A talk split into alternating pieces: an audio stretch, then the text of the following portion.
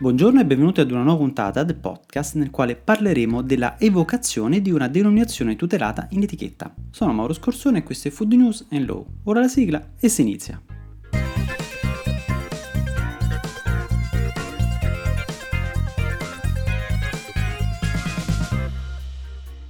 I prodotti di OP e IGP rappresentano una importantissima risorsa produttiva per il nostro paese, non solo in termini di produzione, quanto anche di interesse dimostrato dal consumatore.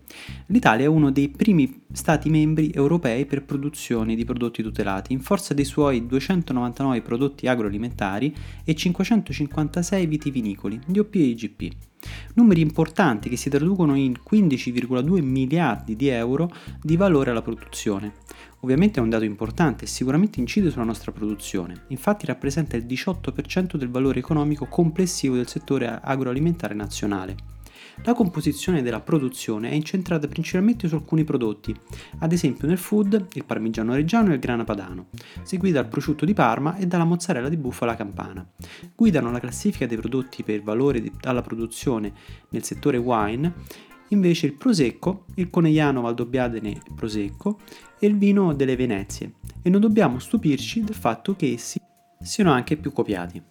Non mi riferisco all'Italian Sounding, per il quale bisognerebbe affrontare l'argomento in un podcast specifico, quanto invece a prodotti che richiamano tali denominazioni.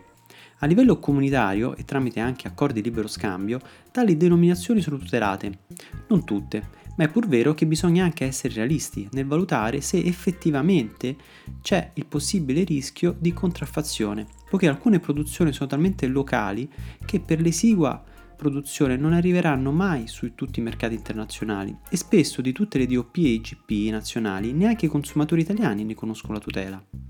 Più della contraffazione che rappresenta l'imitazione di un prodotto mediante una replica non autorizzata e quindi nel caso di tali prodotti effettuata in violazione del disciplinare, nonostante ne riporti il nome tutelato, dobbiamo riferirci all'evocazione, quindi quando abbiamo una denominazione che incorpora una DOP o IGP.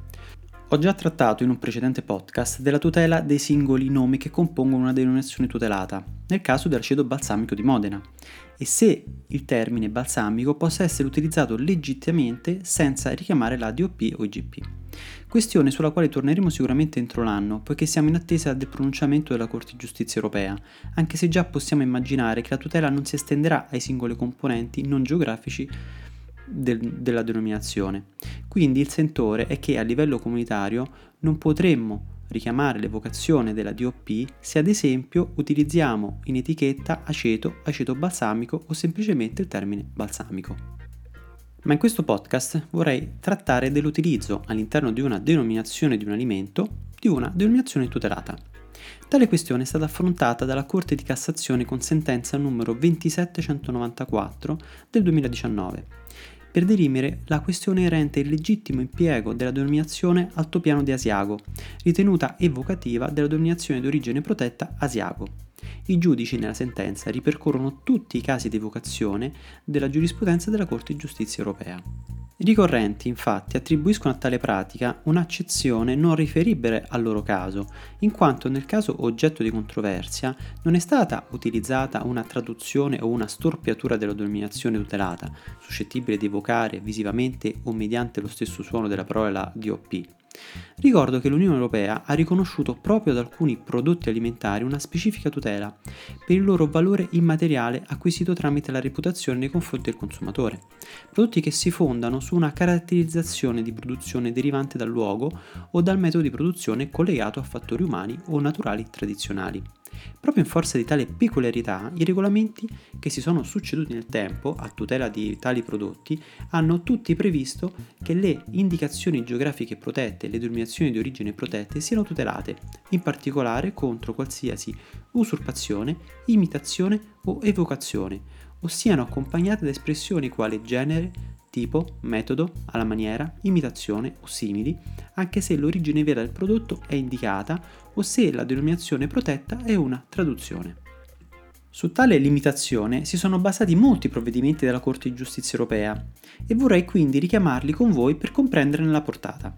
Per evocazione ci riferiamo all'ipotesi in cui il termine utilizzato per designare un prodotto incorpori una parte di una denominazione protetta, di modo che il consumatore, in presenza del nome del prodotto, sia indotto ad avere in mente, come immagine di riferimento, la merce che fruisce della denominazione. Tale tutela si applica anche quando non c'è analogia tra i prodotti e risulta una risimilarità fonetica ed ottica tra i termini. Questo è il caso della Cambozola, denominazione utilizzata da un'azienda austriaca evocativa della DOP Gorgonzola, poiché la parola utilizza due medesime sillabe, zola, a termine della parola, ed un numero di sillabe identico ma potremmo avere una somiglianza fonetica ed ottica qualora utilizzassimo una traduzione per richiamare una denominazione tutelata, sempre che il termine non costituisca un nome generico. Siamo al caso del Parmesan, denominazione adoperata da un produttore tedesco per identificare un formaggio a pasta dura grattugiato o da grattugiare. In tal caso è stata esclusa la possibilità della genericità della denominazione in quanto nel corso del procedimento la Germania oltre a produrre citazioni tratte da dizionari o da letteratura specializzata, non ha offerto un quadro completo nel modo in cui il termine è percepito dai consumatori in Germania, neppure presentando dati relativi alla produzione o al consumo di tale formaggio. Inoltre, dalla documentazione riportata, i produttori di tale formaggio, oltre al termine parmesan, utilizzavano anche immagini di paesaggi o richiami alla tradizione culturale italiana. In tal caso legittimamente i giudici hanno dedotto, da tale, da tale modus operandi, la volontà di collegare il prodotto all'Italia e quindi al prodotto tutelato. La Corte ha considerato che la tutela comunitaria si possa estendere anche agli elementi della denominazione di riferimento, anche se ripresi storpiandoli. Gli esempi riportati vertevano sempre sull'impiego di parole, ma se invece sono utilizzate immagini che in qualche modo richiamano la zona di produzione di una DOP per i prodotti identici o simili? Nel caso del formaggio tutelato spagnolo Queso Manchego, erano rappresentati in etichetta i disegni di un paesaggio che assomiglia a Don Chisciotte della Mancia, di un cavallo magro e di paesaggi con mulini a vento e pecore. La Corte ha valutato se richiami tramite immagine potessero essere in grado di creare una vicinanza concettuale con la DOP Queso Manchego, perché richiamano in modo diretto la regione della Mancia. Magari per il consumatore europeo potrebbe non essere così diretto il richiamo, ma la Corte ha ritenuto di non riferirsi solo al consumatore comunitario, ma di doversi riferire al consumatore del paese di riferimento nel quale l'alimento è prodotto e consumato maggiormente. Anche le bevande spiritose godono, in virtù del regolamento 110 del 2008, di tutela. Devo far quindi riferimento al caso della bevanda spiritosa prodotta dalla società finlandese Viniverla, che utilizza la denominazione Verlatos e ritenuta evocazione dell'indicazione geografica protetta Calvados. In tale caso la Corte europea con la sentenza C75 del 2015 ha formulato alcune osservazioni che dovranno poi essere utilizzate dal giudice nazionale per dirimere la questione e per comprendere quando siamo in presenza di un'evocazione. In particolare dovrà preliminarmente osservare la similarità fonetica e visiva tra le denominazioni. Se nel caso del gorgonzola avevamo una similarità di due sillabe, in tal caso è solo una la sillaba in comune, ma è anche vero che le denominazioni sono composte da otto lettere, di cui quattro in comune. È pur vero che Berla è la città finlandese dove la bevanda è prodotta, ma è anche vero che in finlandese la sillaba dos non ha alcun significato particolare.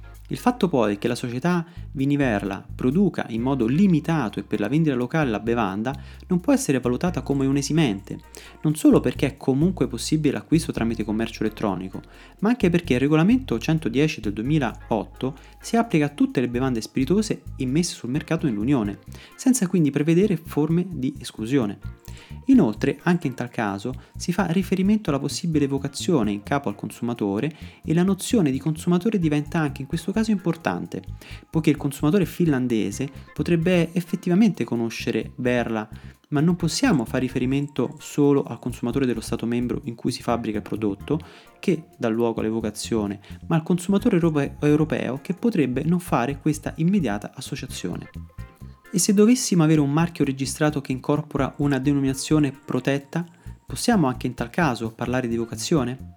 A tale domanda ha risposto sempre la Corte con la sentenza C4 del 2010 e C27 del 2010, inerente alla registrazione, sempre in Finlandia, di due marchi figurativi contenenti la denominazione cognac. In tal caso, la Corte ha evidenziato che compete agli Stati membri prendere tutte le misure necessarie atte ad impedire, respingere o invalidare, a decorrere dal 1 gennaio 1996, data di entrata in vigore del regolamento in merito alla protezione delle indicazioni geografiche, la registrazione di marchi che evochino una indicazione geografica, anche se usata in forma tradotta o accompagnata da espressioni quali genere, tipo, stile, modo, marca, gusto, eccetera. Quindi anche i marchi non sono esclusi dal campo di tutela delle denominazioni di origine tutelate e pertanto per riassumere abbiamo evocazione quando il consumatore è indotto ad avere direttamente in mente come immagine di riferimento la merce che beneficia dell'indicazione geografica protetta. Altro caso riguarda la registrazione del marchio Toscoro e l'indicazione geografica protetta antecedente Toscano.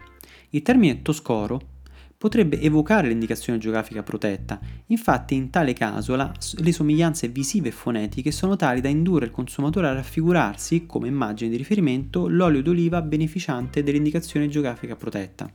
In tal caso la domanda di registrazione concernente lo stesso tipo di prodotto è stata respinta. Per poter ottenere tale risultato giuridico, il prodotto in questione non deve essere necessariamente identico al prodotto che costituisce l'oggetto dell'indicazione geografica protetta, ma deve conti- condividerne con esso alcune caratteristiche comuni. Per valutare se effettivamente ci sia tale rischio bisognerà valutare la similarità fonetica e o visiva della denominazione controversa con l'indicazione geografica protetta. In secondo luogo, se la denominazione tutelata è stata incorporata anche in modo parziale nella, della, nella denominazione. Ed infine se c'è somiglianza concettuale. Di tale ultimo caso si è occupata la Corte di, nella sentenza C44 del 2017, che vede essere oggetto del contendere la denominazione Glen Buchenbach, che evocherebbe la bevanda spiritosa tutelata Scotch Whisky. Ci riferiamo alla somiglianza concettuale in quanto il richiamo indiretto avviene perché il termine Glen, molto utilizzato in Scozia, è spesso aggiunto ai marchi dei nomi dei whisky scozzesi. Da questo ne scaturirebbe il richiamo della DOP. È inutile nel caso di evocazione richiamare il fatto che l'origine reale è comunque riportata in etichetta o che Glen starebbe ad indicare la località Berglen, quindi il luogo dove è fabbricato poiché il fatto che la denominazione controversa faccia riferimento ad un luogo di produzione noto ai consumatori dello Stato membro in cui è fabbricato il prodotto non costituisce un fattore rilevante ai fini della valutazione della nozione di vocazione. La disposizione protegge le indicazioni geografiche registrate da qualsiasi vocazione in tutto il territorio dell'Unione e vista la necessità di garantire una protezione effettiva e uniforme delle medesime indicazioni nel, nell'intero territorio sono coinvolti tutti i consumatori dell'Unione. Infine siamo arrivati all'ultimo caso degno di richiamo, ma in tal caso l'evocazione interessa un prodotto composto, nel quale l'alimento tutelato è stato impiegato come ingrediente di uno non comparabile. I giudici della Corte sono stati chiamati a valutare se un sorbetto contenente dello champagne e, denominato champagne sorbet sia idoneo a gratificarsi della notorietà della DOP Champagne. Ma se il prodotto composto osserva alcune disposizioni circa l'impiego dell'ingrediente tutelato, allora non avremo una evocazione della DOP, in quanto tale incorporazione è finalizzata ad indicare il gusto del prodotto posto in commercio. Potremmo semmai trattare di evocazione solo nel caso in cui ci sia uno sfruttamento della notorietà e questo avverrebbe qualora tale prodotto alimentare non abbia come caratteristica essenziale un gusto conferito principalmente dalla presenza di tale ingrediente nella sua composizione. In tal caso infatti non avremmo, oltre all'evocazione, neanche un'usurpazione o un'imitazione.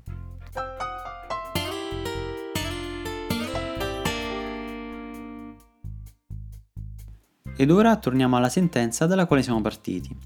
Da quanto sino ad ora riportato, è pacifico che la denominazione altopiano di Asiago sia evocativa della DOP tutelata Asiago. Tuttavia, essendo il marchio stato registrato in epoca precedente alla suddetta denominazione, deve ritenersi consentito l'impiego, in forza del regolamento stesso, se ovviamente registrato in buona fede. La Cassazione rimanda quindi al giudice di merito la valutazione di tale circostanza. Con questa notizia ho concluso. Ci sentiamo con un altro argomento nel prossimo podcast. Se questo podcast ti è piaciuto ti chiedo di mettere un commento positivo, un like, una stella sulle varie applicazioni che utilizzi per ascoltarmi o di condividerlo e mandarmi un messaggio anche per critiche vocali o scritto tramite WhatsApp al numero 328 62 04 032. E ringrazio tutti coloro che mi ascoltano.